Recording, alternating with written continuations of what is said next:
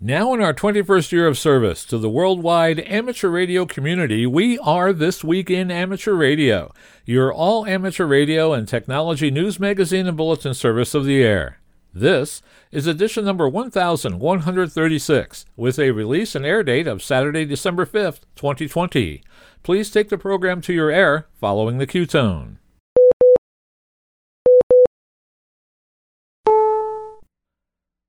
Now, in our 21st year of service to the amateur radio community worldwide, we are This Week in Amateur Radio, North America's premier amateur radio and technology news magazine and bulletin service of the air.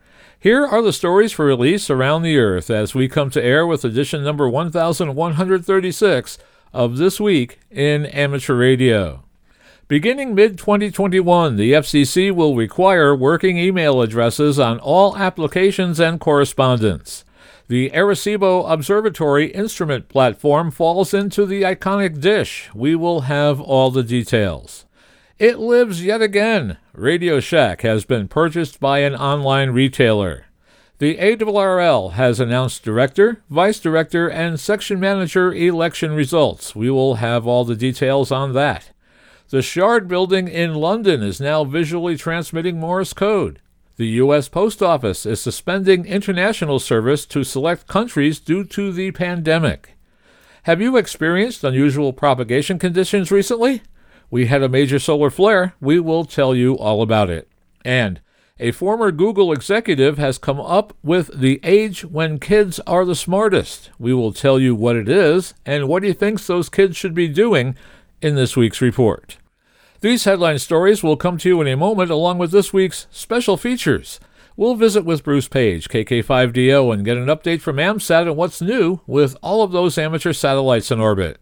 Our technology reporter, Leo Laporte, W6TWT, will talk about how to stay secure on an open Wi Fi network in your apartment complex, and he will introduce us to something new from Amazon, a mesh network called Sidewalk. Australia's own Onno Benschop, VK6FLAB, will tell us how prior planning your events will prevent poor performance. Our own amateur radio historian, Bill Continelli, W2XOY, returns with another edition of the Ancient Amateur Archives. This week, Bill takes a look at the state of amateur radio post World War I, how amateur radio almost became extinct, and how amateurs pioneered the use of the shortwave bands. And our tower climbing and antenna master, Greg Stoddard, KF9MP, says that tower climbing is all about safety and preventing that sudden stop. That's all straight ahead as North America's premier amateur radio and technology news magazine and bulletin service, This Week in Amateur Radio, takes to the air right now. Reporting from our headquarters studio here in snowy Albany, New York, I'm George, W2XBS. And reporting from our news bureau from historic Armory Square in downtown Syracuse, New York, I'm Chris Perrine, KB2FAF. And reporting from the Catskill Mountains in upstate New York, where a nor'easter is set to blanket the area with up to two feet of snow in New England, I'm Don Hulick, K2ATJ. And reporting from our news bureau in Troy, New York, where it looks suspiciously like we're about to get about a foot of snow, I'm Eric Sattel, Kilo Delta 2, Romeo Juliet X ray. And from Studio 1 of our Central Florida News Bureau, or what we call Paradise, I'm Fred Fitty, November Fox 2 Fox. And reporting from Studio A in our news bureau near the top of Mount Sequoia, overlooking our fair city, these are the dulcet tones of Will Rogers, K5WLR, Fayetteville, Arkansas. 60 minutes of solid amateur radio news begins now. Leading off our news this week, amateur radio licensees and candidates will have to provide the FCC with an email address on applications, effective sometime in mid 2021. With more details on this late breaking story, we go to Steve Ford, WB8IMY, who files this report from League headquarters. If no email address is included, the FCC may dismiss the application as defective. Under Section 97.21 of the new rules, a person holding a valid amateur radio station license, quote, must apply to the FCC for a modification of the license grant as necessary to show the correct mailing and email addresses, licensee name, club name, licensee trust name, or license custodian name. Close quote. Each license will have to show the grantee's correct name, mailing address, and email address. The rule states, quote, Revocation of the station license or suspension of the operator license may result when correspondence from the FCC is returned as undeliverable because the grantee failed to provide the correct email address. Unquote. The FCC is fully transitioning to electronic correspondence and will no longer print or provide wireless licenses with hard copy authorizations or registrations by mail. A report and order on completing the transition to electronic filing, licenses and authorizations, and correspondence in the wireless radio services in WT Docket 19212 was adopted on September 16th. The new rules under Section 97.21 and 97.23 will go into effect six months from after publication in the Federal Register, which hasn't happened yet. But the FCC is already strongly encouraging applicants to provide an email address. When an email address is provided, licensees will receive an official electronic copy of their licenses when the application is granted. For a club or military recreation station license, the application must be presented in document form to a club station call sign administrator who must submit the information to the FCC in an electronic batch file. You're listening to North America's premier amateur radio and technology news magazine of the air. We are This Week in Amateur Radio, distributed worldwide at twiar.net.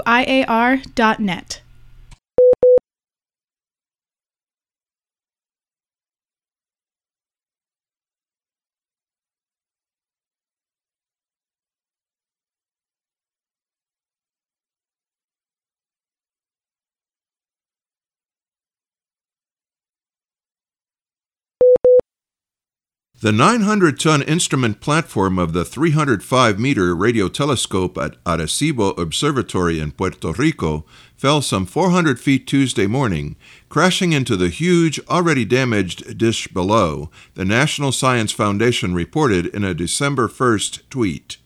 With more details, we go to Steve Ford, WB8IMY, reporting from League headquarters. Head of Telescope Operations, Angel Vasquez, WP3R, called December 1st, quote, indeed a sad day, unquote. Vasquez was in the observatory's control room at the time, salvaging important instruments when he heard a loud noise. Quote, at around 7:55 a.m., the platform collapsed due to the extra stress on the existing cables because of the main cable failure in November. Strands were starting to pop all weekend long, and it was just a matter of time. Unquote.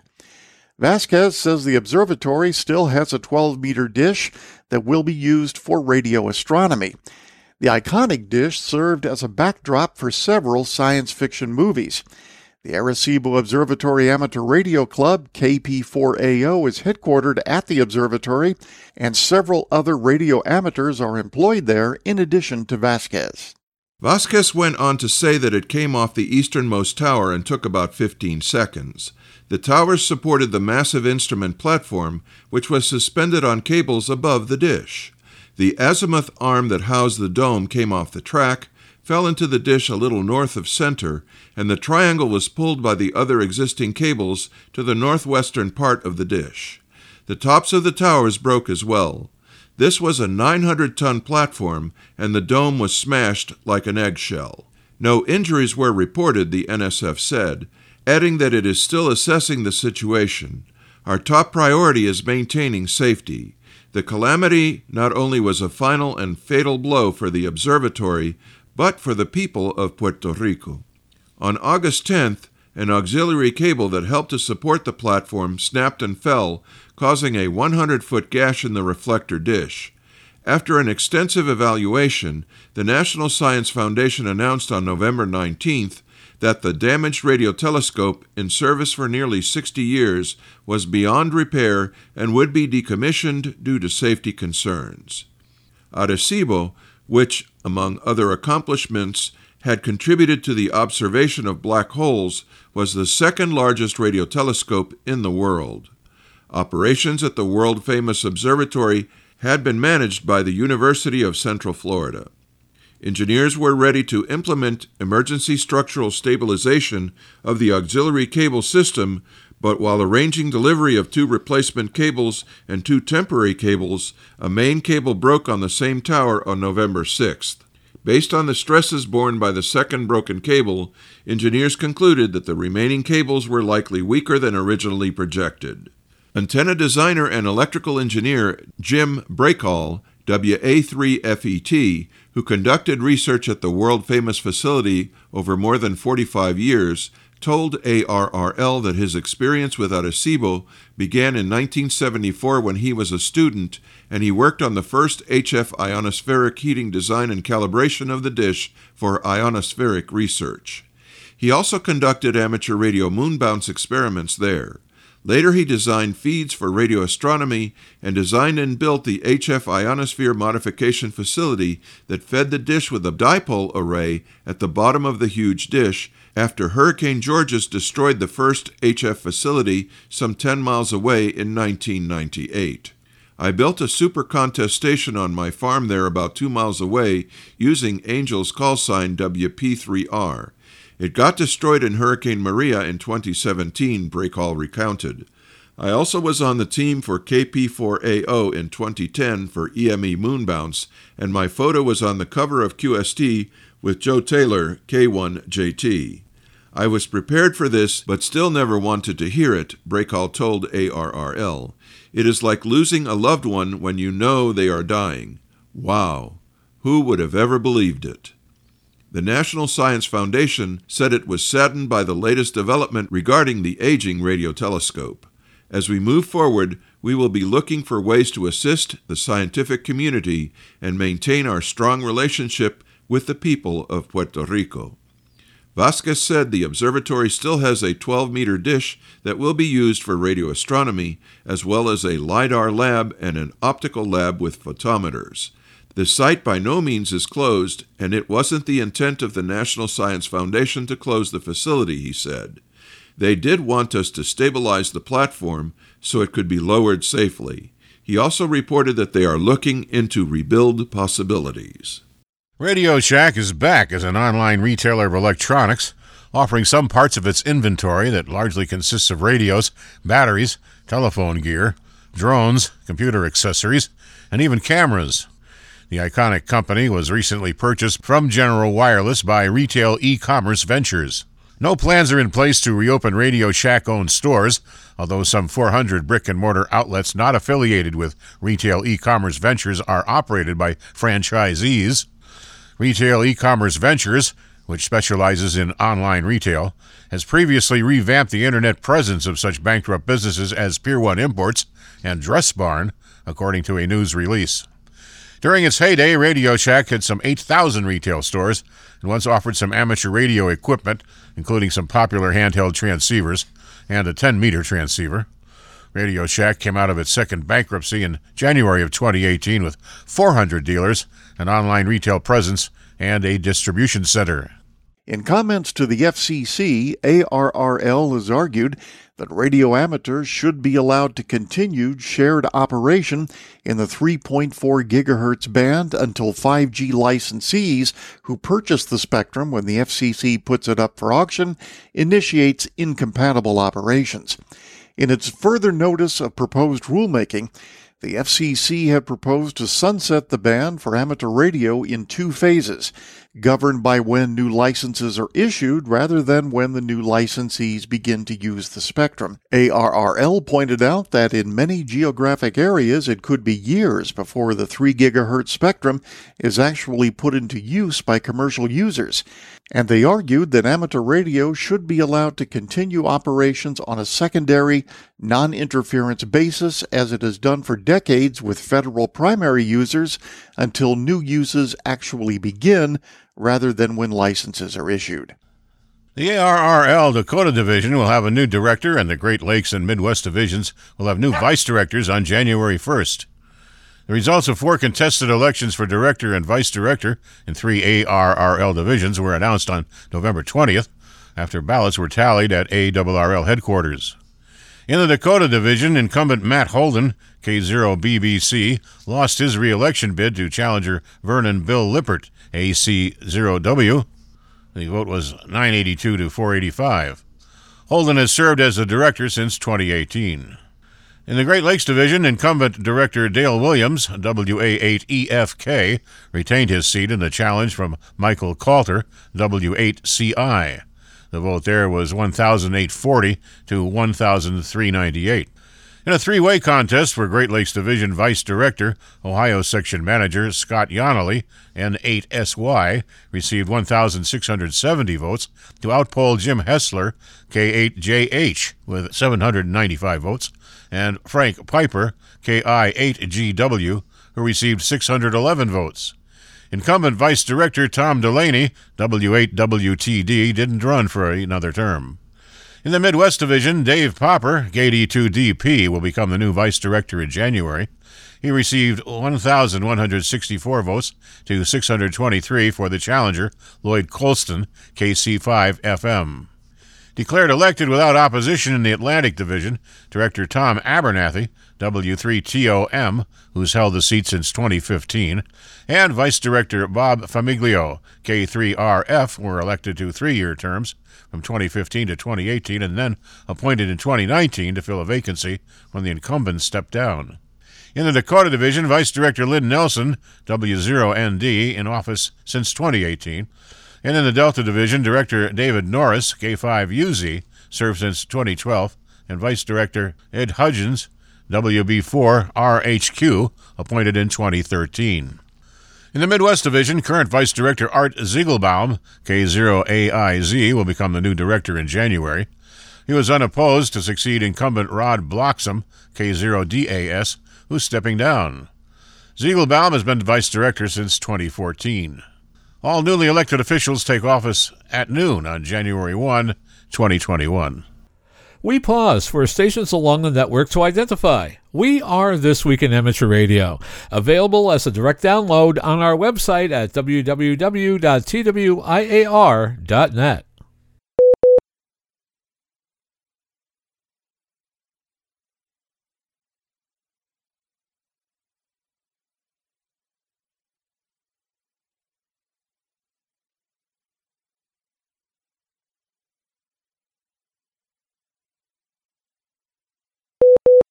The Gathering will be the theme for the 2021 Dayton Hamvention. Hamvention General Chair Rick Allnutt, WS8G, said the theme reflects what has been missing from our lives most of this year. Allnutt, a medical doctor with a master's degree in public health, said Hamvention management is closely following the coronavirus situation and believes it will improve enough by May that government restrictions on travel and large groups will be relaxed. The Hamvention team will continue to follow developments. Hamvention 2021 will be held May 21st through the 23rd at the Greene County Fairgrounds and Expo Center in Xenia, Ohio. New York City Long Island Section Manager Jim Mezzi, W2KFV, has been reelected in the fall election cycle. Mezzi of Carle Place received 527 votes to 136 for challenger Don Kazovich, W2BRU. The race for New York City Long Island section manager was the only contested election. Mezzi begins a new two year term of office on January 1, 2021. He has served as New York City Long Island section manager since 2013. In the West Central Florida section, Michael Douglas, W4MDD of Wauchula, Florida, will become section manager starting on January 1, 2021. He was the only nominee for the post. Douglas is currently affiliated club coordinator, a technical specialist, and an official emergency station. Incumbent West Central Florida section manager Daryl Davis, KT4WX, did not run for a new term after serving for the past six years. These incumbent section managers were the only candidates for re-election and will begin new terms of office on January 1st. Tom Walsh, K1TW in Eastern Massachusetts, Cecil Higgins, AC0HA in Missouri, Matt Anderson, KA0BOJ in Nebraska, Tom Dick, KF2GC in northern New York, Mark Tarpley, N4UFP in South Carolina, Tom Preiser, N2XW in southern New Jersey, and Joe Shupienis, W3BC in western Pennsylvania. London's tallest building is now transmitting Morse code. Here's the story. The Shard Building, which defines the London skyline, has been the symbol of the city since its completion seven years ago. It recently became transformed into a symbol of gratitude in a way that ham radio operators, more than most people, can comprehend. At 306 meters or 103 feet in height, it's the UK's tallest building, which makes its important message flashing in blue and white LED lights at the very top hard to miss. The 575 lights flash, spelling thank you, two words directed to the National Health Service workers whose efforts have helped protect the British public since the start of the pandemic. City dwellers and visitors have stopped to marvel at the light show since it began on the night of Thursday, November 26th. But even London's tallest building isn't above needing a little help. That help came from the Radio Society of Great Britain, the RSGB stepped in to verify that all those high profile dits and das were indeed being sent correctly, ensuring that the message's delivery enjoyed a towering triumph. Here in the United States, you can see Morse code being sent every night of the year from the lights atop the Capitol Records building in downtown Los Angeles, sending the word Hollywood from atop its iconic spire. If you are filling out a lot of QSL cards from all that DX you've been working lately, you may want to slow down a bit on a few of them. The U.S. Postal Service has suspended international mail acceptance for certain destinations. Service to Panama, Libya, Madagascar, and Turkmenistan has been halted as a result of foreign postal operator service shutdown. In other locations, including Brunei, Angola, Cuba, Sierra Leone, French Guiana, Mauritius, Yemen, Guadeloupe, and South Sudan, service is suspended temporarily as a result of transportation not being available. This is not a complete list, so please visit the U.S. Postal Service website. Postal officials ask that items addressed to these countries not be mailed. Here's the current listing of upcoming ARRL webinars. You can visit the ARRL Learning Network web page to register for upcoming sessions and to view previously recorded sessions. The schedule is subject to change. Amateur radio's role at the Boston Marathon bombing, hosted by Steve Schwarm, W3EVE. Amateur radio has played a significant role in public service communications for the Boston Marathon for several decades. That role was put to the test in 2013 when two bombs were exploded near the finish line. This presentation will describe the role that ham radio played at the marathon and how that role changed due to the bombing. The webinar is scheduled for Tuesday, December 8th, 2020 at 10 p.m. Pacific, 1 p.m. Eastern, or 1800 UTC. Learn and have fun with Morse Code, co hosted by Howard Bernstein, WB2UZE, and Jim Kreitz, W6JIM. Morse code, or CW, is a popular ham radio operating mode. Learning CW does not have to be an arduous or lonely experience. Learn, practice, and enjoy CW with the methods used by the Long Island CW Club. This webinar is scheduled for Thursday, December 17th, 2020 at 5 p.m. Pacific, 8 p.m. Eastern, or 0100 UTC on Friday, December 18th. QSLing in an Online World, hosted by Anthony Luscre, K8ZT. Learn all about the changing methods of QSLing in amateur radio, including traditional paper QSL cards and electronic QSLing, such as Logbook of the World and eQSL. This is scheduled for Tuesday, January 5th, 2021 at 10 a.m. Pacific, 1 p.m. Eastern, or 1800 UTC. Federal Communications Commission Chairman Ajit Pai, who helped undo net neutrality rules, said he will step down January 20th the day President elect Joe Biden is inaugurated. It's been an honor of a lifetime to serve at the Federal Communications Commission, including as chairman of the FCC over the past four years, Pai said in a statement issued on Monday.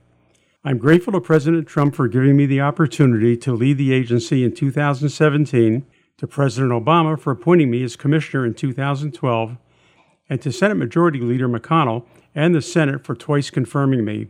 To be the first Asian American to chair the FCC has been a particular privilege, as I often say, only in America.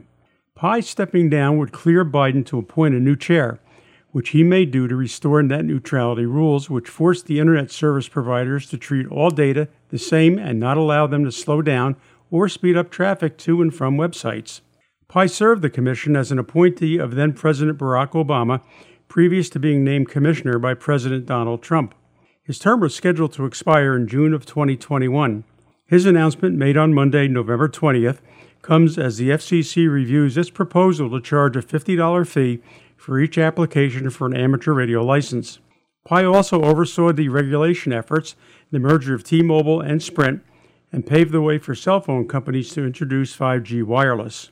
He also gave the go ahead to the FCC to begin work on stripping companies like Facebook and Twitter of their Section 230 liability protections for published content. Section 230 shields Internet companies from lawsuits about posts by users. The FCC has five members, typically three from the party in the White House. The Federal Communications Commission has charged a radio marketer with the sale of six models of mobile and handheld two way radios that allowed transmission outside authorized frequencies. The November 24th action by the agency's Enforcement Bureau notified Rugged Race Products, also known as Rugged Radios, that the California company must immediately stop selling the radios in the U.S. or face a monetary forfeiture. According to the FCC citation, the agency's inquiry of the company's marketing dates back to its initial contact in August of 2018 in response to complaints. The citation says Rugged Radios acknowledged that it marketed each of the six models identified in the letter of inquiry, dating as far back as February 2014. The citation further says Rugged Radios acknowledged that all six models were sold with the capability of being face programmable to allow a user to enter a new operating frequency, and that the associated manufacturer or supplier delivered the radio to the company with this capability. The FCC acknowledges, however, that after the first letter of inquiry, Rugged Radios did take steps to comply with the agency's rules and halted its marketing of four of the six models and later ensured that the new models included the appropriate FCC ID and labeling information. The company also made firmware changes that disabled face programming changes on the two remaining models, but ultimately pulled them from the market as well in May of 2020. The FCC has given the company 30 days to respond to the citation. You're listening to America's premier amateur radio news magazine of the air. This week in amateur radio.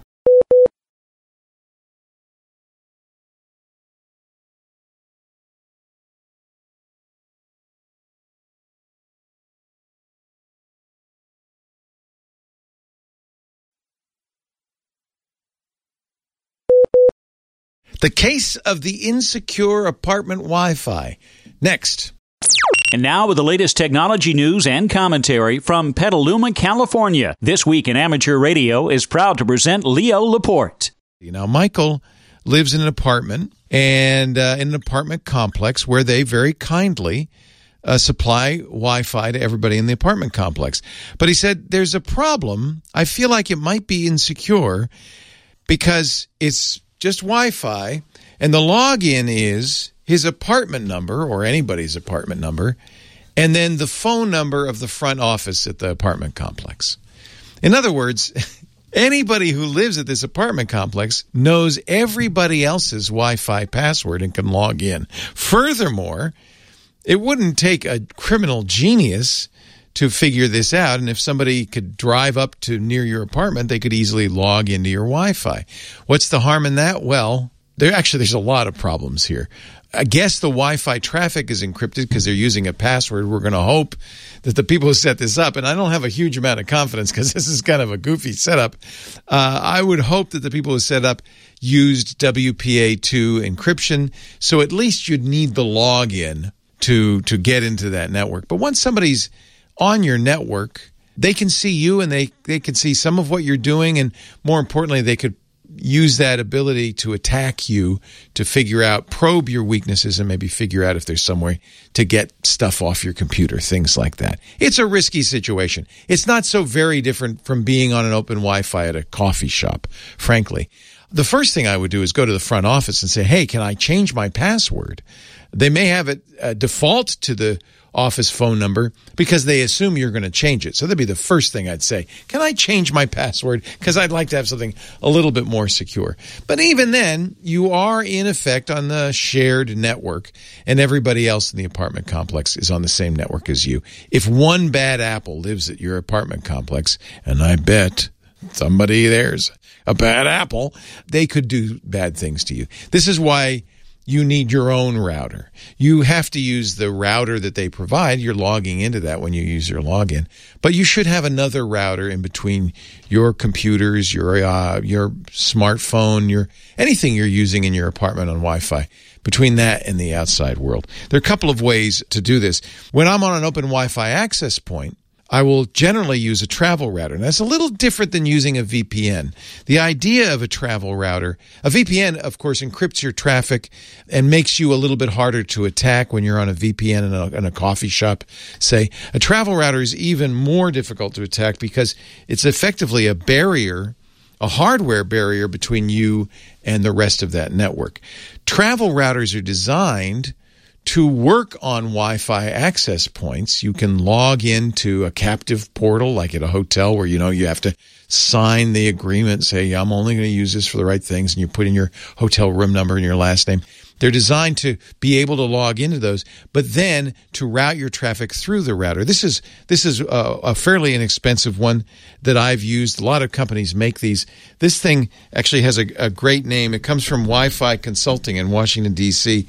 Their the website is tinyhardwarefirewall.com and they call this one the Kadesh. All of their routers have names after famous military battles. I don't know why that is, but that's the case. This thing is is kind of a cool device. Um, as you can see, it has Ethernet ports, and I'll explain why. It can easily be powered via this USB, even directly from your laptop, or you can plug it into the wall. That's generally what I'll do. I'll get to the hotel or the cruise ship or the coffee shop, plug it in. I'll log into this via Wi Fi, and it has a configuration interface that lets me say, here's the access point information. In your case, here's my apartment number and my the phone number of the front office. And then it will log in, use that as its Wi-Fi as its internet connection. And then you can either connect via Ethernet or even by Wi Fi to this. This is going to provide a barrier. Uh, this company also offers a VPN and even Tor for privacy. So it's really kind of a cool little device. It's about $40 for the hardware, but in order to use this, you have to buy their service. You can buy something similar from companies that don't offer a, a yearly service cost. But tinyhardwarefirewall.com will give you some idea. So that's one way to do it. I'll tell you what Steve Gibson does. This would be probably for, you know, the problem with something like this is it's designed to be portable, lightweight, low power. As a result, it's maybe not the fastest thing in the world. If you want full throughput, you probably want to look at something like this. This is what Steve Gibson recommends. This is from a company called Netgate, and it's a firewall appliance. It would work best if you had uh, an Ethernet jack in your apartment, you could connect it to. But you can do it with Wi-Fi with a, uh, maybe some additional uh, hardware to you know give it a Wi-Fi uh, connection. The idea, though, the thing that makes this so cool is it's using a open source router program called pfSense, which is widely considered to be the best security tool out there. Uh, it's open source. It gives you a lot of control. And this device is a little more expensive, but it is a pfSense router that gives you all sorts of firewall protection, security. It is really powerful. So this would protect you absolutely against any attacks coming in through the apartment complex's Wi-Fi, including from your neighbors. Uh, pfSense is really good stuff. Uh, you can even run pfSense off an old computer. So if you have a computer lying around that you're not using, it doesn't have to be particularly powerful. This little appliance device is not. But you could use that computer, put pfSense on it, give that computer access to the apartment complex's Wi-Fi, and then use it to be a router that you log into with all your devices internally. So th- this is the easiest solution. This little portable router from Tiny Hardware Firewall. But the SG1100 firewall appliance from Netgate, uh, maybe a little faster, a little bit more robust. You just leave it plugged in.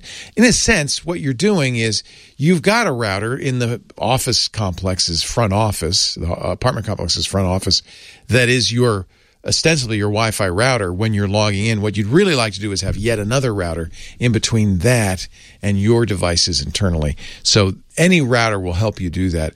But I think a router with some security features uh, is going to be a great idea. That will let you kind of really eliminate the chance that any neighbors might try to probe your devices, see what you're up to. So there's really three levels. You could start, the simplest, easiest would be use a VPN for sure you know, pretend you're on an open Wi-Fi access point. You're in a coffee shop. That's the first thing to do. You want to get a little more sophisticated, have a little more control, maybe a little bit more secure.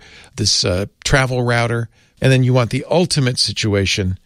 Uh, this is going to give you the best possible security. It, uh, be, I mean, this people. Uh, I would use this even if you didn't have this crazy situation. The SG1100 firewall appliance running pfSense. It's a great question, Michael. It's an unusual, I would hope, an unusual situation. I think it may be the first thing to do is to talk to the apartment complex and see why they've set it up this way. Maybe they don't even understand that it's you know fundamentally insecure to have a Wi-Fi access password that everybody knows. It would be no different than if I were you know use set up my wi-fi here in the office with no password then somebody parking in our parking lot could get on our wi-fi and start to you know interact with our computers on the network. You're in that exact same situation. It's as if you don't have a password at all since it's such an easily guessed password. So get some uh, get some additional protection We'll be back with more from our tech guy, Leo Laporte, right after we take this quick pause for stations along the network to identify.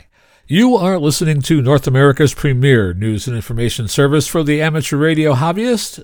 We are This Week in Amateur Radio.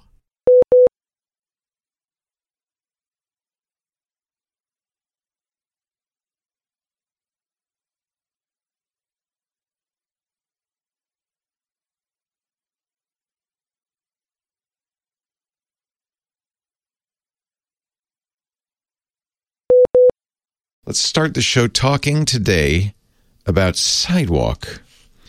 Because I'm really I'm of two minds on this thing. This is something Amazon has now introduced and is pushing out to uh, many of the Amazon uh, gizmos and gadgets in your house, like the Amazon Echo and the Ring stuff, the Ring doorbell and the Ring cameras. And it's a really interesting uh, idea. Amazon says Amazon Sidewalk is a new way to stay connected. Here's the issue your Wi Fi doesn't really go past the house by too much. But wouldn't it be cool if somehow we could put a network, not the cell network, but a network around neighborhoods so that, for instance, if your dog had a tag on it, it would see the tag and be able to locate your dog somewhere in the neighborhood. That'd be kind of cool. Or um, I'm sure there's some other use for it. I'll think of something. I can think of some ways uh, Amazon would want to use it. So what they're doing is they're putting a little radio. It turns out it's always been there in their devices using a technology we call Bluetooth Low Energy (BLE). It's a 900 megahertz uh, radio, so it goes through walls. It, go, it actually would go pretty well. In fact, they're even selling some stuff designed, I think, more to get the network outside than anything else, like a mailbox sensor if you have one of those rural route mailboxes, we do. You know, it's not a mail slot in the door, but it's out, you know, in the uh, at the end of the driveway. You could put the sensor on it, and then you get a little chime on your phone when uh, when the mailbox is opened. Oh, you got mail. So you know, but at the same time, when you do that, you may realize, well, that rural route mailbox is down the driveways. It might be too far from the house to get Wi-Fi. Oh, but if you had this kind of low grade network, low power network all over the neighborhood, it would work. That's Amazon Sidewalk. You can get motion alerts from your security cameras, even if your Wi Fi goes down. You wouldn't get enough bandwidth probably to get video, but you'd at least know there was something going on. Maybe you get an image, still image. Uh, your smart lights at the end of the driveway might still be smart. Pets, valuables, lighting. Amazon calls the devices that's it's called a mesh network because it kind of passes it along. As long as one of these devices can see another of these devices, it can pass along the connectivity. It's very low bandwidth, but it does use your network ultimately because at some point one of those devices has to be connected to your home Wi-Fi. Amazon says, "Oh, it doesn't use much bandwidth. Uh, oh, just a little bit. no more than 500 megabytes a month. No more than that. It's low bandwidth. It's just it's just a little. So I could see the convenience in this. Privacy advocates and people who are just incensed by the idea that Amazon would, without really asking, borrow their network are, are upset. There's a privacy concern, you know, and, and of course Amazon gets some other benefits because I think the real reason is is their trucks, uh, delivery vehicles are driving around, maybe even packages at some point. Uh, you could pinpoint them within this sidewalk network that if all goes well, and it and it could very well because a lot of people have Amazon Echoes in their houses, Ring video doorbells or Ring cameras. If it all goes uh, according to plan, we could have this Amazon owned low power network all over, all over, and uh, you know, great benefit for Amazon. I think probably the real reason for Amazon is uh, is they know where the delivery trucks are, right? Wait, actually, really, let's think about it. UPS and FedEx already have trackers in the trucks. They know exactly where a truck is. In fact, you've probably gotten that text. Your package is nine stops away. Your package is eight stops away. That's because they know exactly where it is. So maybe this isn't something of great value. Maybe it's something you could put in a, a package, though. You don't want to, that's expensive. These Bluetooth LE devices, these radios, they need power, so you have to put a battery in. Probably, no, you're not going to build that into a package. Amazon has a white paper on privacy and security, and they do a lot of the things one would expect. Honestly, if, if privacy concerns you, this is not a big issue compared to the, the fact that you've got an Amazon powered camera and microphone all over the place, right? And that all goes straight back to Amazon. So this isn't this I mean this is just a little low power transmitter there's some value to it. I'm not. People are upset about it though. I'm just curious how you feel about it because I, I don't know. You can disable it, and maybe this is what's upsetting to people: is it's on by default. It's it's on automatically right now uh, on your devices. So the way you turn this off, you actually have to do something, and it's not that easy. You go into the Amazon app, the A L E X A. I don't want to say it out loud. I don't want to trigger anybody's device, but you know the ALEXA app on your iPhone or your uh, iPad or your Android device, you have that right.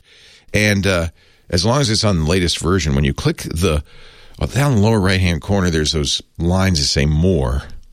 That's where they hide the stuff they don't really think you're ever going to want to see. Then under more, you'll see see more, and under see more, you'll see settings, and then under settings, how many clicks are we now?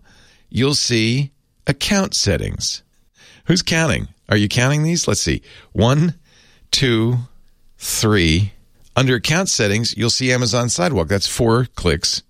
Here, you'll find, in some cases, something that says coming soon, Amazon Sidewalk.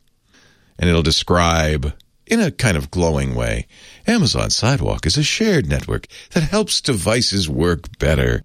Sidewalk can help your compatible devices automatically connect or reconnect to your router. It can also extend coverage for Sidewalk enabled devices such as Ring smart lights and pet and object trackers, which so far I don't think Amazon's selling, but maybe at some point they will. So they can stay connected and continue to work longer over longer distances. Sidewalk uses a small portion of a small portion of your internet bandwidth to provide these services to you and your neighbors because you're a good neighbor. Then at the very bottom, there's click what is it five six to disable. It doesn't say disable. it just says Amazon Sidewalk. Then there's a little switch, and then you can turn it off. That's how you turn it off. That is not on. It's on by default. You if you have a Sidewalk enabled device, it's on by default. Now, this is a really, boy, this is going to be a good one for talking about privacy and Amazon and security and all that because Amazon's designed this, and I'm going to say it. I'm going to say it. Amazon's designed this, I think, perfectly well to be secure. You already, if you have an Amazon Echo or a Ring doorbell, you're already giving Amazon access to a microphone, at least, and possibly even a camera that they, they can see you know, there's a, you, I guess there's switches you can kind of disable some of the features, but if you want to talk to Amazon's Echo and have it respond, you, you've got to send that t- conversation back to Amazon where they can see what you're talking about. That's just the way it is. That's how those things work. They're not what we call on device voice recognition. Uh, the iPhone is, but not Amazon. So you already have made a deal with the devil. This is just a little bit more. I don't think it, it really doesn't use a whole lot of bandwidth. Never more than 500 megabytes a month, which seemed, I don't know, nowadays that's not much. Seems like a lot, I guess. But, you know, even an app for your iPhone is going to be at least that big. So, what's the harm? It's encrypted. Nobody can intercept it. There's not enough data going over it anyway. It's just things like turn on, turn off. I see the dog. They also rotate identifiers every 15 minutes. So people can't you know, know they can't know exactly who's talking to whom. I guess Amazon must know that. If you want, there's a there's a long, you know, if you go to the Amazon Sidewalk page, you can read the Amazon Sidewalk privacy and security white paper, which if you want the details is there. Nobody's going to read that. So, why did Amazon turn it on? By default, because they know if they didn't, no one would turn it on. And they know that if they don't, most people will just leave it on. You now know how to turn it off. Are you going to run to your Amazon Echo app and turn it off? Uh, six steps in? Maybe, maybe not. What do you think? I don't. I. Mm-hmm. I understand why people are like, "What?" And my initial reaction when I first heard about this some months ago was, "Same, what?" But I think it's harmless, and there's certainly benefit if you lose your dog or your keys. Anyway, I'm glad you were here and I'm here and I'll be here next week and I hope you'll come by and bring your friends too as we talk high tech. Leo Laporte, the tech guy. Are you ready for another trip into amateur radio history? I'm Bill Continelli, W2XOY, and I'll be back in a moment with another edition of the Ancient Amateur Archives here on This Week in Amateur Radio. You're listening to North America's premier amateur radio and technology news magazine of the air. We are This Week in Amateur Radio, distributed worldwide at twiar.net.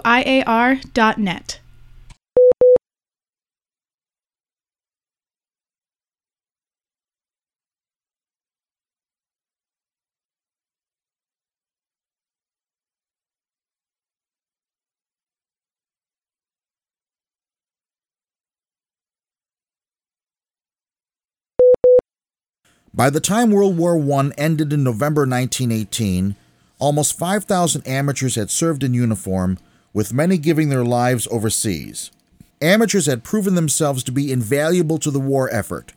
The Army and Navy were faced with an absolute lack of trained radio officers, instructors, operators, and even state of the art equipment. Amateurs stepped in and provided the knowledge, men, and sometimes even the equipment necessary to help win the war.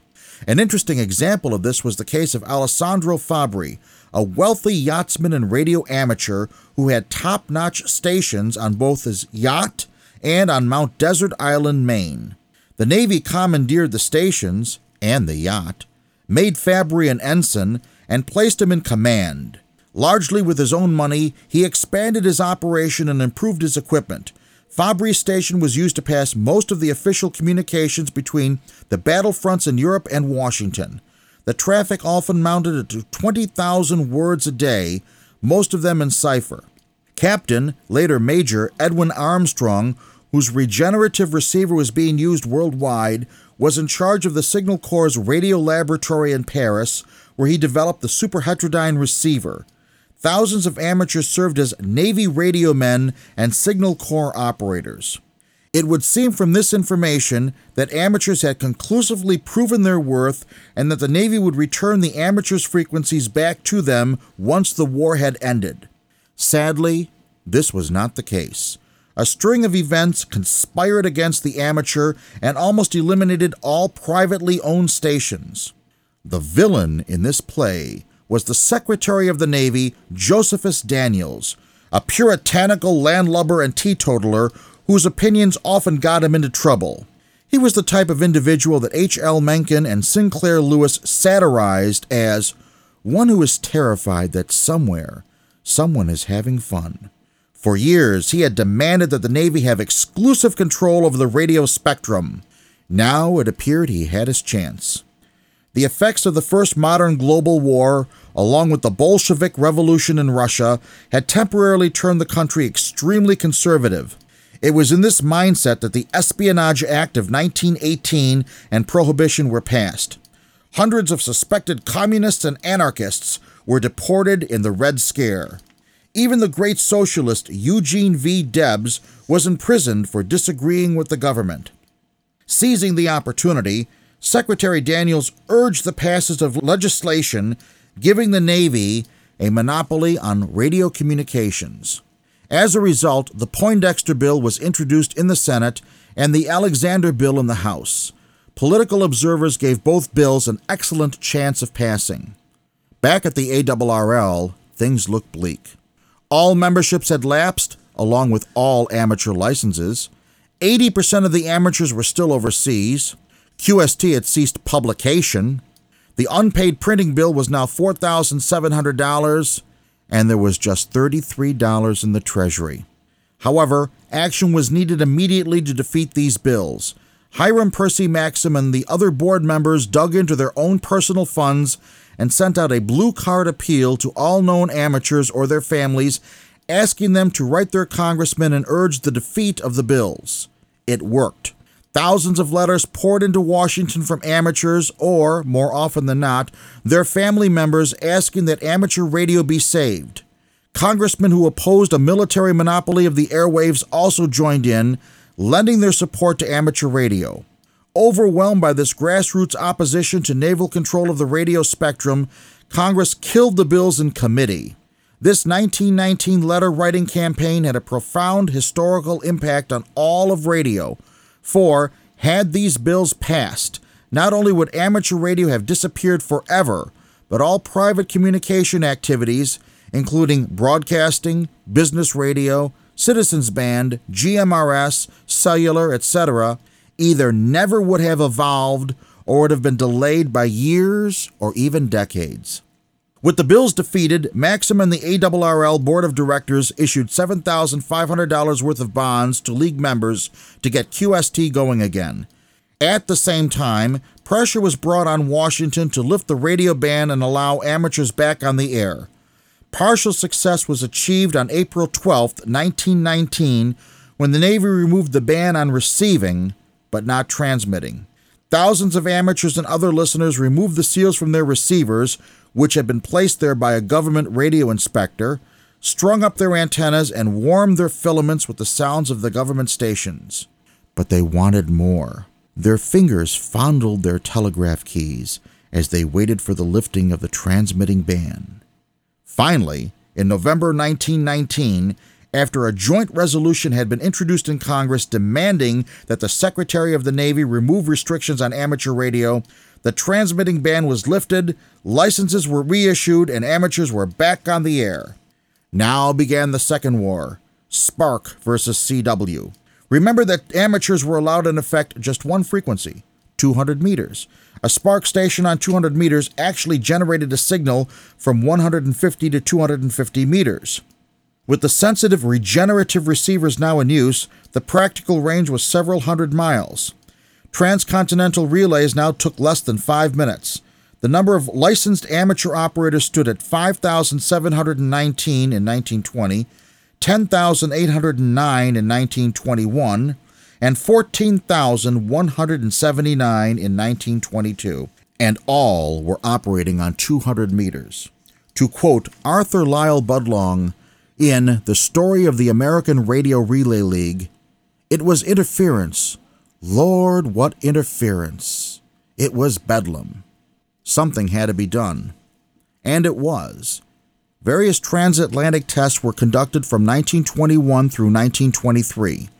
The results overwhelmingly showed CW was far superior to Spark. Post war vacuum tube production was at its peak.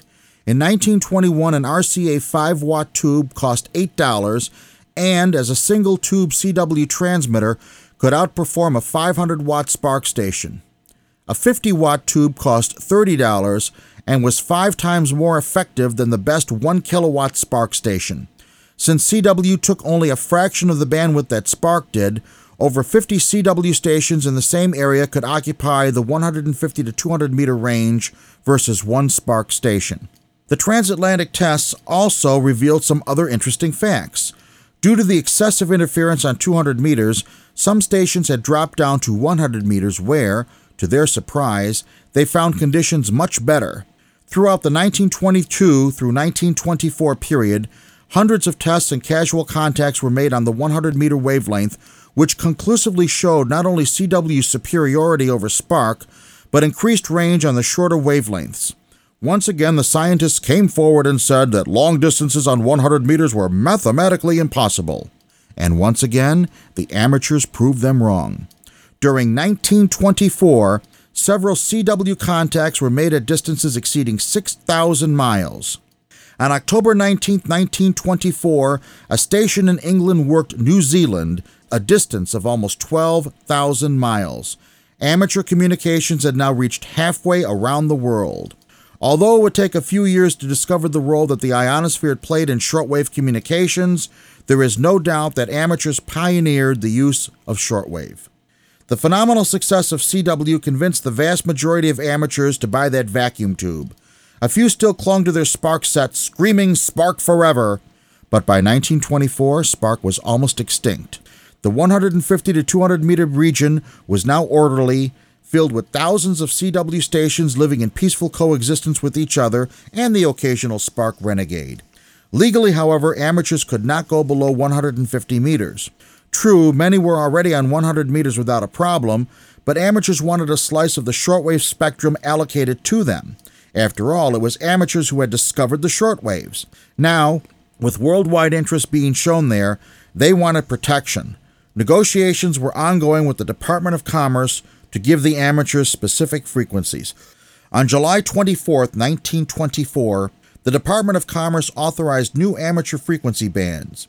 They were 150 to 200 meters, or 1500 to 2000 kilocycles, 75 to 80 meters, or 3500 to 4000 kilocycles, 40 to 43 meters, or 7000 to 7500 kilocycles, 20 to 22 meters, or 13,600 to 15,000 kilocycles, and 4 to 5 meters, or 60,000 to 75,000 kilocycles.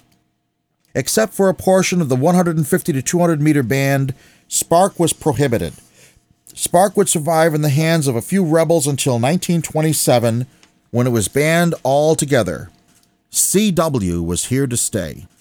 By January 1925, the 80, 40, and 20 meter bands were filling up with amateurs drawn by the promise of transcontinental daylight DX. Next time, we will check out an amateur with a call of 8XK and his activities on the night of November 2nd, 1920. In the meantime, take a sip of that Prohibition bootleg gin, check out those new shortwave bands, and join us the next time for the Ancient Amateur Archives. We pause for stations along the network to identify. We are This Week in Amateur Radio, available as a stream to your favorite digital device on Spotify, TuneIn.com, Overcast, iHeartMedia, and wherever you download your podcasts.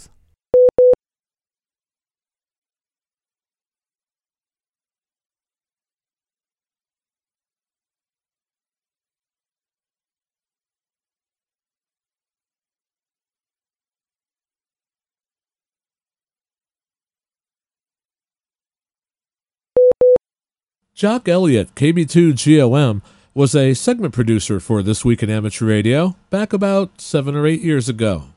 As we approach the holiday season, here's a special segment that Jock produced for us back in 1998, and it is still relevant today. Well, it's that time of year again. If you've got a roof mounted antenna system like I do, you want to make sure that there are little lights that warn of the presence of guy wires and the other stuff that goes with keeping yards of aluminum in the air. Ordinarily, I don't pay much attention to that stuff. I mean, for 11 months of the year, who goes up on my roof? Just me once in a while, and occasionally one of my helpful ham friends. But in December, you see, things change. In December, there's the possibility of other rooftop visitors. I may be 52 years old, but I know which side my bread is buttered on, and I'm not taking any chances. If the jolly old elf decides to pay me a visit, I want to make sure there's a clear traffic pattern and a safe runway. I don't want to wake up on the 25th and find shreds of red cloth and reindeer fur hanging from the guy wires. No siree. I'm going to make sure those lights are hung by the antenna with care so that St. Nick has no problem getting to my house. And so it is with visions of shiny transceivers dancing in my head that I got to thinking about Christmas presents for hams. Then I got to thinking about presents we could give each other as amateur radio operators, and I've come up with some that are low cost, and there are no payments until June 1999. Sorry, I've heard one too many holiday commercials. The first present that we can give each other is to try to be better operators, and one way to do that is to use a technique called pausing on the key. Put simply, it means when you're operating on an HF band or a local repeater, giving a little extra pause between the end of the last operator's transmission and before you begin yours. Pausing on the key provides a break in the flow of words, a moment or two of silence in which another ham might break in with emergency traffic or with a request to join the conversation. Too often, especially when the subject is really interesting, it's too easy to rush our next transmission so that no one can squeeze a word in edgewise. Pausing on the key makes it easier for the next person to join the fun or pass some vital information. It's a low-cost present, and when you hear a repeater being operated with people pausing on the key, it's very, very classy. Another gift we can give to our hobby would be to spread the word about how neat ham radio is. Consider addressing a group of school kids, a civic organization, or a group of Boy or Girl Scouts. Give them a call. Tell them you're a ham radio operator and you'd love to tell them about amateur radio. Show up with a two meter rig, a shortwave radio, and a few maps, and you'll soon have them eating out of your hand. A small amount of your time could plant a seed that later could become a proud new ham. I once did a presentation to a den of Cub Scouts. To help them get what goes on with two meters, I had one of the Cubs stand on a chair and act as a repeater relaying messages from me to the rest of the group. They got the concept right away, and then I let them ask questions of a prearranged Confederate using my two meter handy talkie and the repeater.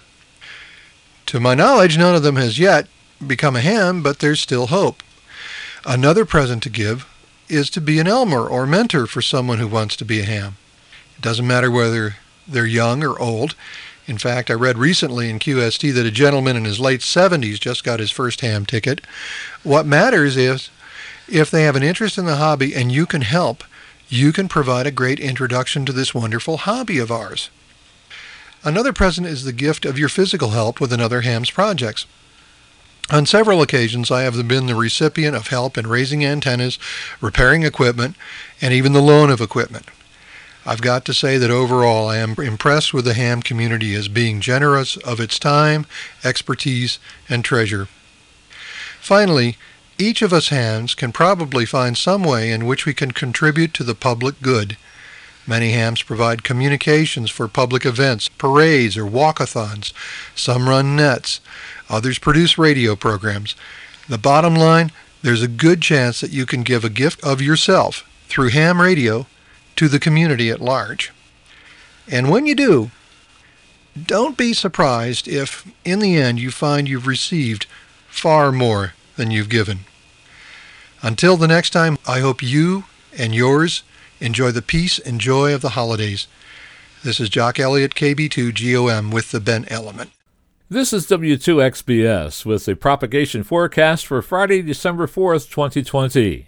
Tad Cook, K7RA in Seattle, reports that Sunspot Cycle 25 is now officially one year old, and increasing solar activity continues to surprise and amaze. Average daily sunspot numbers more than doubled every week over the past few weeks. Two weeks ago, for example, we reported average daily sunspot numbers of 12. Last week, the average was 27.9. This week, the average daily sunspot number sits at 57.6. In the past week, the highest daily sunspot number was 84 on Sunday, November 29th, and solar flux also peaked that day at 116.3, pushing the week's average solar flux to 108.1, up from 90.1 over the previous seven days and from 79.8 the week prior to that. Geomagnetic indicators were moderate despite several solar flares, including a major solar flare that occurred on November 29th. That was the most powerful solar flare and coronal mass ejection in the new cycle so far, a sure sign of increasing activity. It was not Earth directed, however. The predicted solar flux over the next 45 days is 100, 95, 90, 85, and 80 on December 4th to the 8th.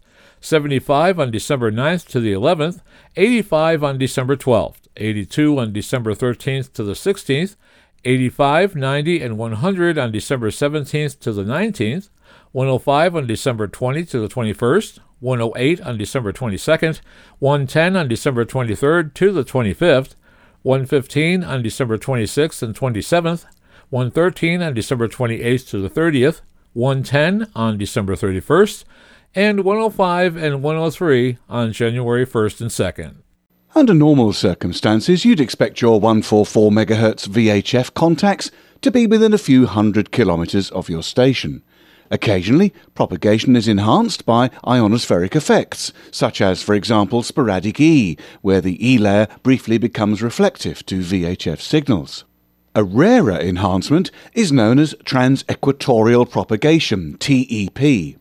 It was first noticed by military radio operators in the 1940s. They discovered that ranges of 3,000 to 5,000 kilometers were being achieved when transmitting across the equator in either direction, and the long paths achieved reached much further than the prevailing propagation predictions would suggest. Although still not fully understood, it is thought that the reason for this effect is abnormal areas of ionization of the atmosphere in equatorial regions. For TEP to be effective, there must be an enhanced bubble of ionization approximately above both the sending and receiving stations. The signal travels through both, thus enhancing the range over the equator. Well, TEP was in evidence recently. There have been some remarkable contacts made on 144 MHz recently via trans-equatorial propagation, or TEP, from the Caribbean to South America. Many of the contacts were in the region of 4,000 to 5,000 kilometers. One of the most impressive was a contact between Etienne, Papa 41 Echo, on the island of Aruba, and Walter, Lima Uniform 2, Echo Papa Oscar, near Buenos Aires, in Argentina, a distance of just over 5,400 kilometers. Etienne, Papa 41 Echo, managed to complete 33 contacts with Argentine stations on 144 MHz using a combination of single sideband, FM, and FT8 modes. One of the trans-equatorial propagation contacts on 2 meters single sideband was with Lima Uniform 3 Foxtrot Charlie India, who was using a vintage Yaesu FT780R. That's a transceiver which is almost 40 years old. You can read more information, including videos and log extracts, by going to EI7GL's blog at Echo India 7 Golf Lima You're listening to North America's premier amateur radio and technology news magazine of the air. We are This Week in Amateur Radio, distributed worldwide at twiar.net.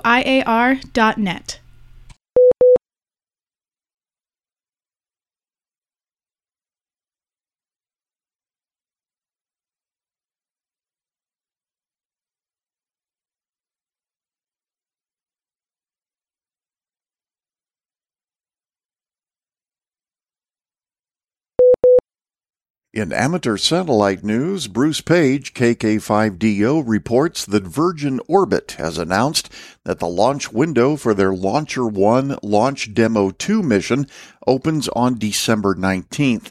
This launch will carry AMSAT's RAD FX Sat 2 Fox 1E to orbit. Rad FXSat 2, like Rad FXSat Fox 1B, now better known as AMSAT Oscar 91, is a partnership opportunity between Vanderbilt University and AMSAT and will carry a similar radiation effects experiment, studying new FinFET technology. RAD FXSat 2 is the fifth and final Fox 1 satellite built by AMSAT. The RAD FXSat 2 features a linear transponder upgrade to replace the standard FM transponder in Fox 1A through D. In addition, the uplink and downlink bands are reversed from the previous Fox satellites in a Mode VU or Mode J configuration using a 2 meter uplink and a 70 centimeter downlink. The downlink features a 1200 baud BPSK telemetry channel to carry the Vanderbilt science data in addition to a 30 kilohertz wide transponder for amateur radio use. Participation in telemetry collection by as many stations in as many parts of the world as possible is essential as AMSAT engineering looks for successful startup and indications of the general health and function of the satellite as it begins to acclimate to space. AMSAT will send a commemorative 3D printed QSL card to the first station capturing telemetry from RAD FXSat 2. The telemetry downlink is on 435.750 MHz. The inverting transponder uplink is from 145.860 to 145.890 MHz, and the inverting transponder downlink is from 435.760 to 435.790 MHz. For further information and to download the telemetry software, visit the AMSAT.org website. The launch that will carry AMSAT's RAD-FXSat 2 Fox 1E CubeSat into orbit will likely take place later this month. Virgin Orbit has announced that the launch window for their Launcher 1 Launch Demo 2 mission, which will carry the AMSAT spacecraft into orbit, opens on December 19th. RAD-FXSat 2 is the fifth and final Fox 1 satellite built by AMSAT. Like RAD-FXSat Fox 1B, now AMSAT Oscar 91 RAD FXSat 2, the RAD FXSat 2 Fox 1E CubeSat is a partnership opportunity between Vanderbilt University and AMSAT and will carry a similar radiation effects experiment studying new FIN FET technology. The RAD FXSat 2 spacecraft bus is built on the Fox 1 series but features a linear transponder upgrade to replace the standard FM transponder in the Fox 1A through Fox 1D projects. In addition, the uplink and downlink bands are reversed from the previous Fox satellites in a mode VUJ configuration using a 2 meter uplink and 70 centimeter downlink. The telemetry downlink will be 435.750 MHz. The inverting linear transponder uplink will be 145.860 through 145.890 MHz. The inverting linear transponder downlink will be 435.760 to 435.790 MHz. The telemetry downlink features a 1200 BPS BPSK channel to carry the Vanderbilt science data, in addition to a 30 kHz wide transponder for amateur radio use. Telemetry and experiment data can be decoded using Foxtelem version 1.09 or later. Participation in telemetry collection by as many stations in as many parts of the world as possible is essential, as AMSAT engineering looks for successful startup and indications of the general health and function of the satellite as it begins to acclimate to space, AMSAT said in announcing the possible launch window. AMSAT will send a commemorative 3D printed QSL card to the very first station capturing telemetry from RAD FXSat 2. Foundations of Amateur Radio. The other day I was adding an item to my to do list. The purpose of this list is to keep track of the things in my life that I'm interested in investigating or need to do or get to finish a project. My to do list is like those of most of my fellow travellers unending, unrelenting, and never completed. As I tick off a completed item, three more get added, and the list grows.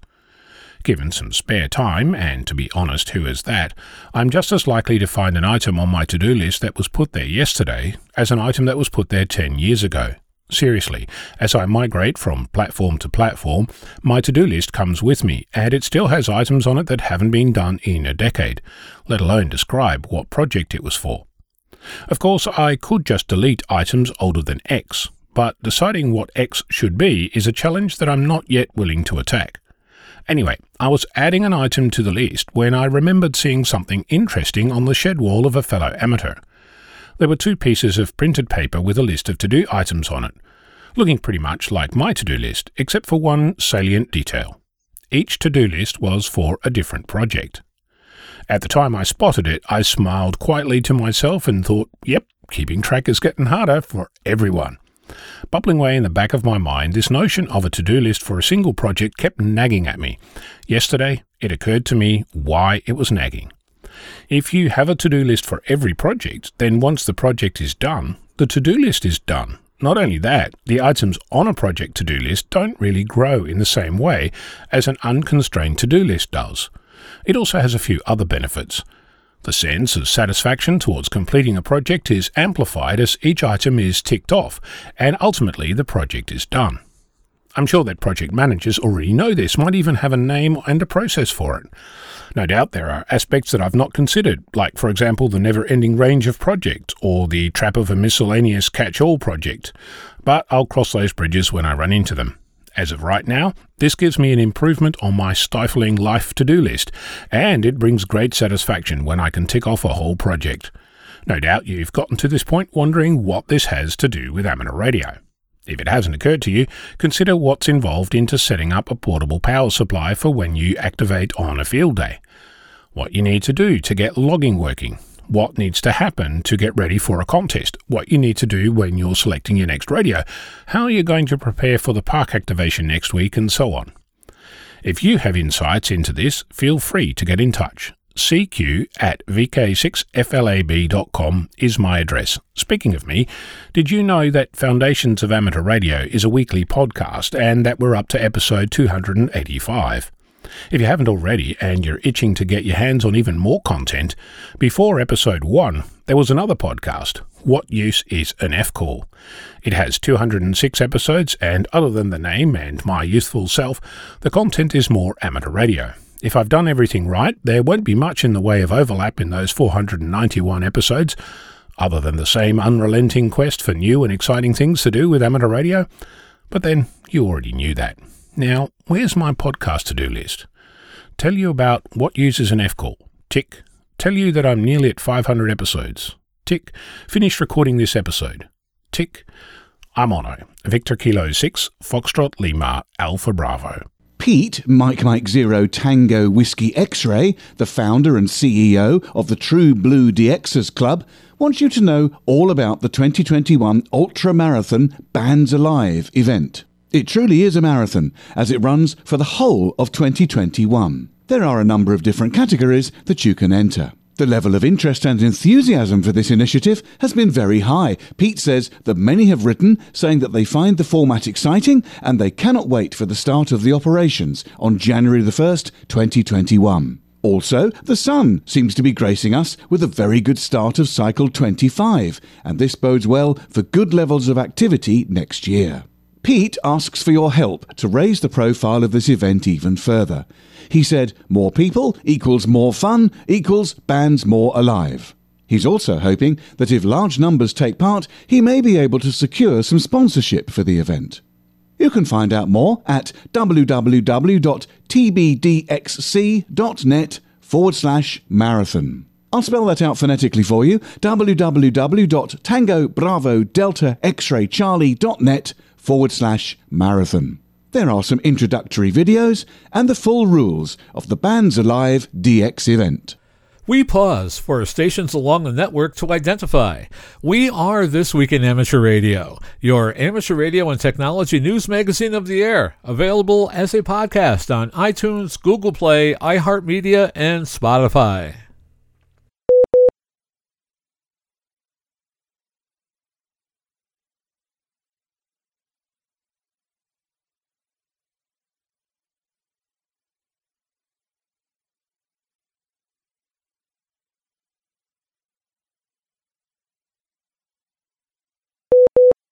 When Special Event Station W4F gets on the air later this month, you can expect to hear operators calling QRZ or CQ from their home stations on all bands and in all modes. But if you can hear them on AM, that's especially significant. The Vienna Wireless Society in Virginia is operating in honor of Reginald Fessenden, whose experiments in wireless telegraphy in the early 20th century led to his development of a way to transmit the human voice by modulating the radio wave's amplitude into the shape of a sound wave. That's the very principle behind AM. On December 23, 1900, the inventor used this technique to transmit a brief voice message between two stations about a mile apart on Cobb Island in the Potomac River in Maryland. Club member Bill Mims, W2WCM, said that the location is just south of the club's QTH, and the time seemed right to mark the 120th anniversary of the transmission. He said the idea was inspired by a recent Monday night VHF net, in which the net control, Nancy, N1GFV, posed a question about the first wireless voice transmission. The idea grew from there. Station W4F will be on the air between the 18th and the 24th of December. There will be a special QSL card for all confirmed contacts. The annual Skywarn Recognition Day takes place on Saturday, December 5th, 1300 to 2300 UTC. Co sponsored by ARRL and the National Weather Service, Skywarn Recognition Day recognizes radio amateurs for the vital public service they provide during severe weather. Amateur radio operators comprise a large percentage of Skywarn volunteers. Begun in 1999, the event's purpose is to test amateur radio operations and equipment between National Weather Service offices nationwide, and it is open to all stations. Participants exchange signal reports and basic weather information with stations at National Weather Service offices and elsewhere. This year, due to pandemic restrictions, operation from National Weather Service forecast offices is expected to be minimal, so the focus will shift to contacting as many participating trained Skywarn spotters as possible. WX1AW will be on the air for SRD 2020. Volunteers from the ARRL staff will take part from their home stations as WX1AW slash portable. WX1AW will be available on various HF frequencies and modes. As it has done in the past, WX4NHC at the National Hurricane Center will be on the air for Skywarn Recognition Day, marking its 22nd year of participation and its 40th year of public service at the National Hurricane Center. A Skywarn Recognition Day Facebook page has been created and will host a variety of live and recorded segments throughout the day. A Skywarn Recognition Day resource page is on the ARRL website. Disappointing news just in from Mike Terry, who informs us that as a result of the prevailing pandemic circumstances, the Grimeton Foundation and Alexander GVV Friends Association have unfortunately had to cancel the traditional Christmas Eve transmission from SAQ, the long-wave transatlantic wireless telegraphy station built in 1922. The station used Alexanderson alternator technology, but even as it was being constructed, it was very quickly rendered obsolete by the advent of the vacuum tube, the valve. The station is located at the World Heritage Interactive Exhibition in Varberg, southern Sweden, and it is usually fired up on Christmas Eve on 17.2 kilohertz. Yes, that's kilohertz, not megahertz. In other words, just above the limit of human hearing. The transmission uses Morse code, which often receives reports from all around the world. The organisers say they are sad to have made this decision, but sees it as a necessary measure to protect everyone involved. Well, while you're waiting for the next transmission from SAQ, there are several YouTube clips from previous transmissions that you can watch. The organisers hope that Our Old Lady can soon be heard on the air again. The month of December has been designated as YOTA month annual initiative was sponsored by Youngsters on the Air, initially focused on International Amateur Radio Union Region 1, which covers Europe, the Mid East, and Africa, with young radio amateurs taking to the air with YOTA suffix call signs. They're calling from Pakistan, Serbia, Iceland, Sweden, Bulgaria, and places beyond. Each team carries the suffix YOTA, along with the hope that their logs will be filled with call signs from around the world. This is a chance to showcase amateur radio for the unlicensed and help those newly licensed to gain confidence. Stations include TF3 YOTA in Iceland, DB0 YOTA in Germany, GB20 YOTA in the UK, and II1 YOTA in Italy. You'll hear them on HF, repeaters, and even satellites. Because so many YOTA summer camps were canceled in response to the pandemic, these youngsters are more than eager to put on a show and show what they can do. Support the world's future amateur radio community, and who knows, You may become eligible for a bronze, silver, gold, or platinum award just for working as many YOTA stations as on many bands and modes as you can. Youth on the Air in Region 2, which covers the Americas, is the following step, and K8Y, K8O, K8T, and K8A will be on the air from the United States.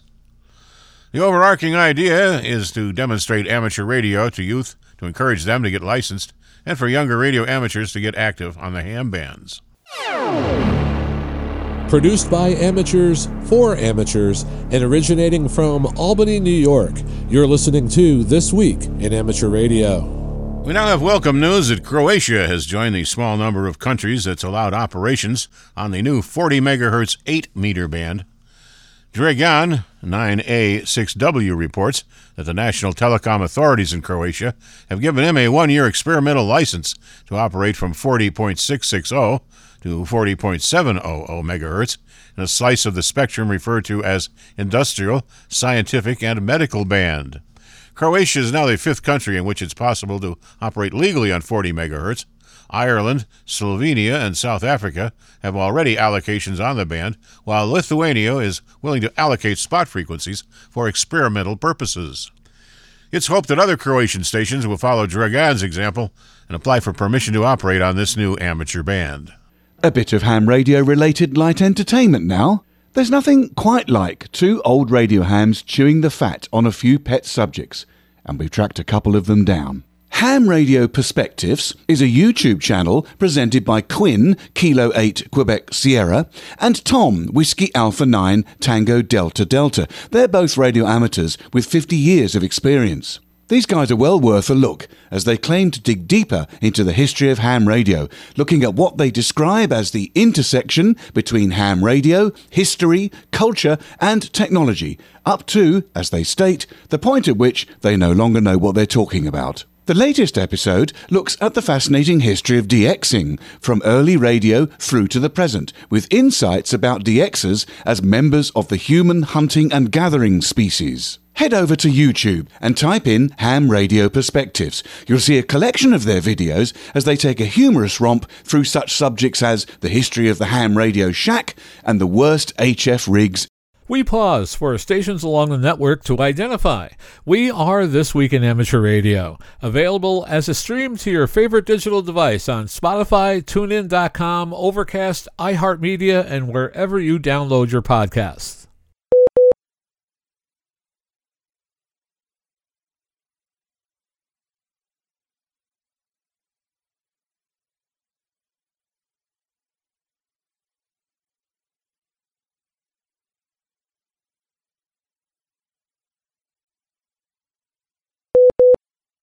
And now, with his segment on tower climbing and antenna safety, here is Arizona's own Greg Stoddard, KF9MP.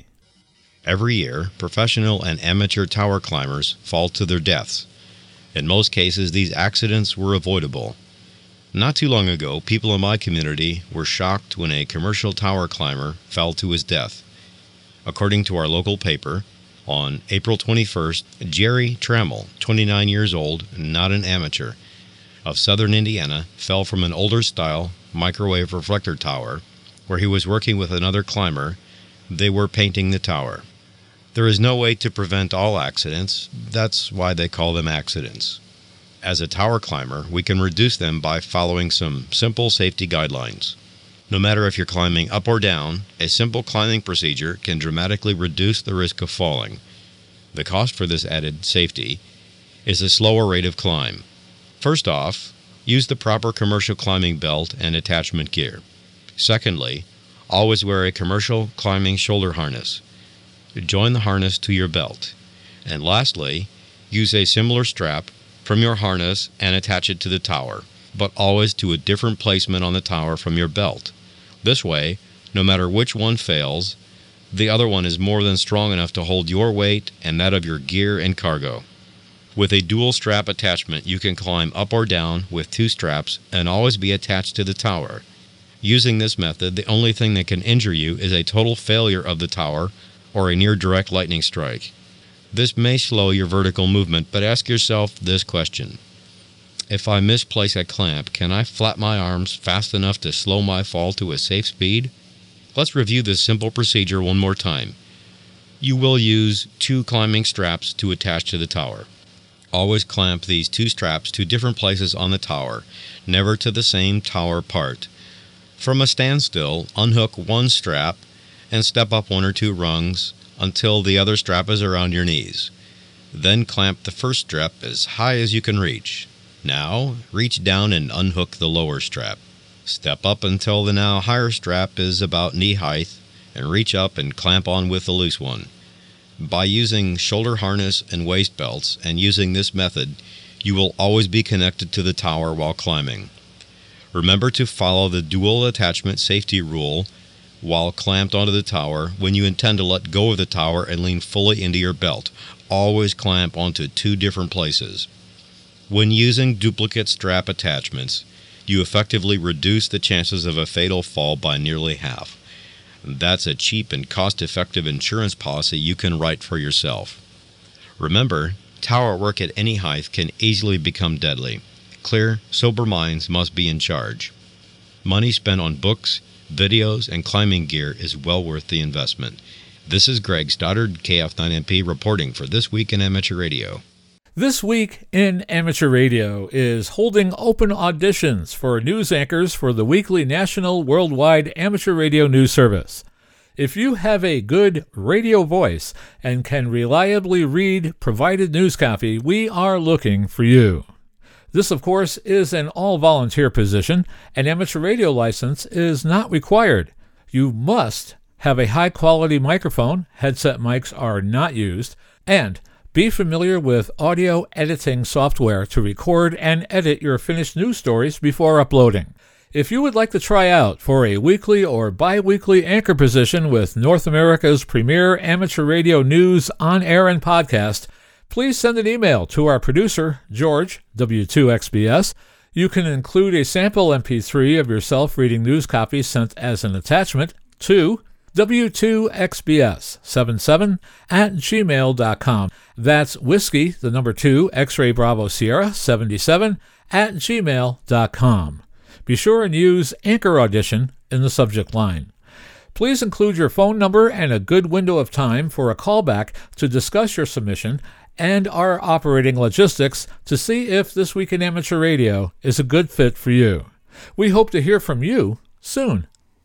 The YASME Foundation has announced the latest recipients of the YASME Excellence Award. They are Brett Ruiz, PJ2BR, Elena Ruiz, PJ2ZZ, Bob Wilson, N6TV, Jari Perkiomaki, OH6BG, and Jim Brown, K9YC. The YASME Excellence Award recognizes individuals and groups who, through their own service, creativity, effort, and dedication, have made a significant contribution to amateur radio. This may be a technical, operating, or organizational achievement. Brett and Elena Ruiz have been active leaders of the Verona Radio Club, Curaçao's International Amateur Radio Union member society, for more than 20 years. Their participation has included technical activities, disaster preparedness and relief, and training of potential radio amateurs. They serve as liaisons to government and international organizations and contribute to important events such as the Global Amateur Radio Emergency Communications Conference and IARU conferences and meetings. Brett Ruiz is also active in long distance VHF propagation and digital communication. YASME recognized Bob Wilson, N6TV, for his technical support to hundreds of hams through various radio manufacturers, user groups, and logging software communities, and for assistance to reverse beacon network hosts in keeping their equipment configured and running. He also provides invaluable support to traveling hams worldwide. Along with being technically talented, he is exceptionally selfless in using that talent to help others, quick to encourage others in many areas, the YASME Foundation said in announcing the awards. Jari Perkiomaki, OH6BG, has volunteered to support the online VOACAP software and website for nearly 20 years, making world class HF propagation prediction and modeling services available to any radio amateur.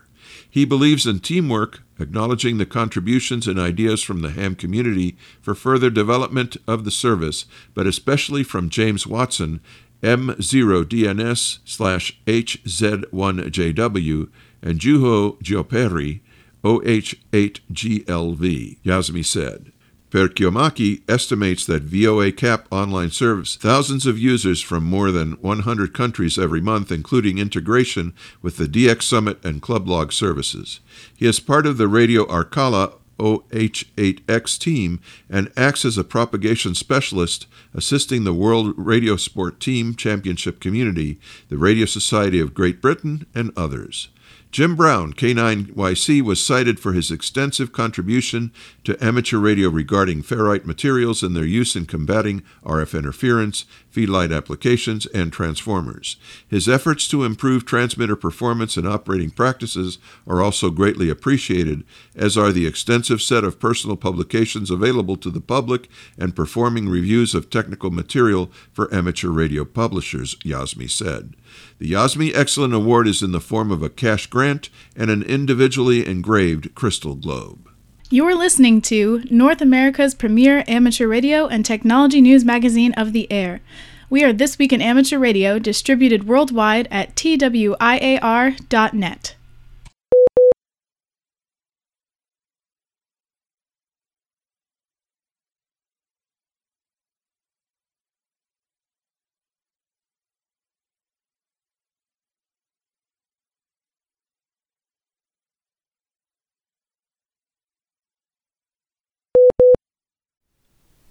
Former Google CEO Eric Schmidt has launched a quest to find the 100 brightest youngsters around the globe.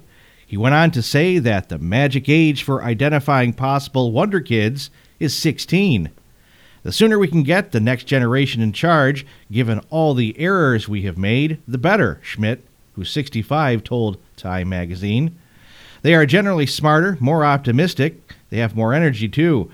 There's a lot of reasons to turn this thing over to them added the former tech executive who founded Schmidt Futures with his wife, Wendy, in 2017 to empower talent who wants to work on the hardest problems. Last month, his outfit unveiled Rise in partnership with the Rhodes Trust to canvass the world for its most outstanding teens and to support them through life as they harness their talents to build a better future.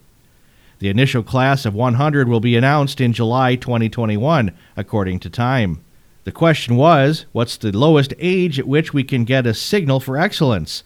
And all of the anecdotal claims are it's around 16, Schmidt told the magazine. We'll see if it's true or not, but the claim is that you can tell through a series of tests and challenges and so forth who the really exceptional people will be, he said. And exceptional here doesn't mean just math, it means sort of creativity, verbal skills, sort of the kind of skills that are correlative with great impacts, added Schmidt, who is also the chairman of Governor Andrew Cuomo's Reimagine New York Commission, which is working on ways to handle the coronavirus pandemic.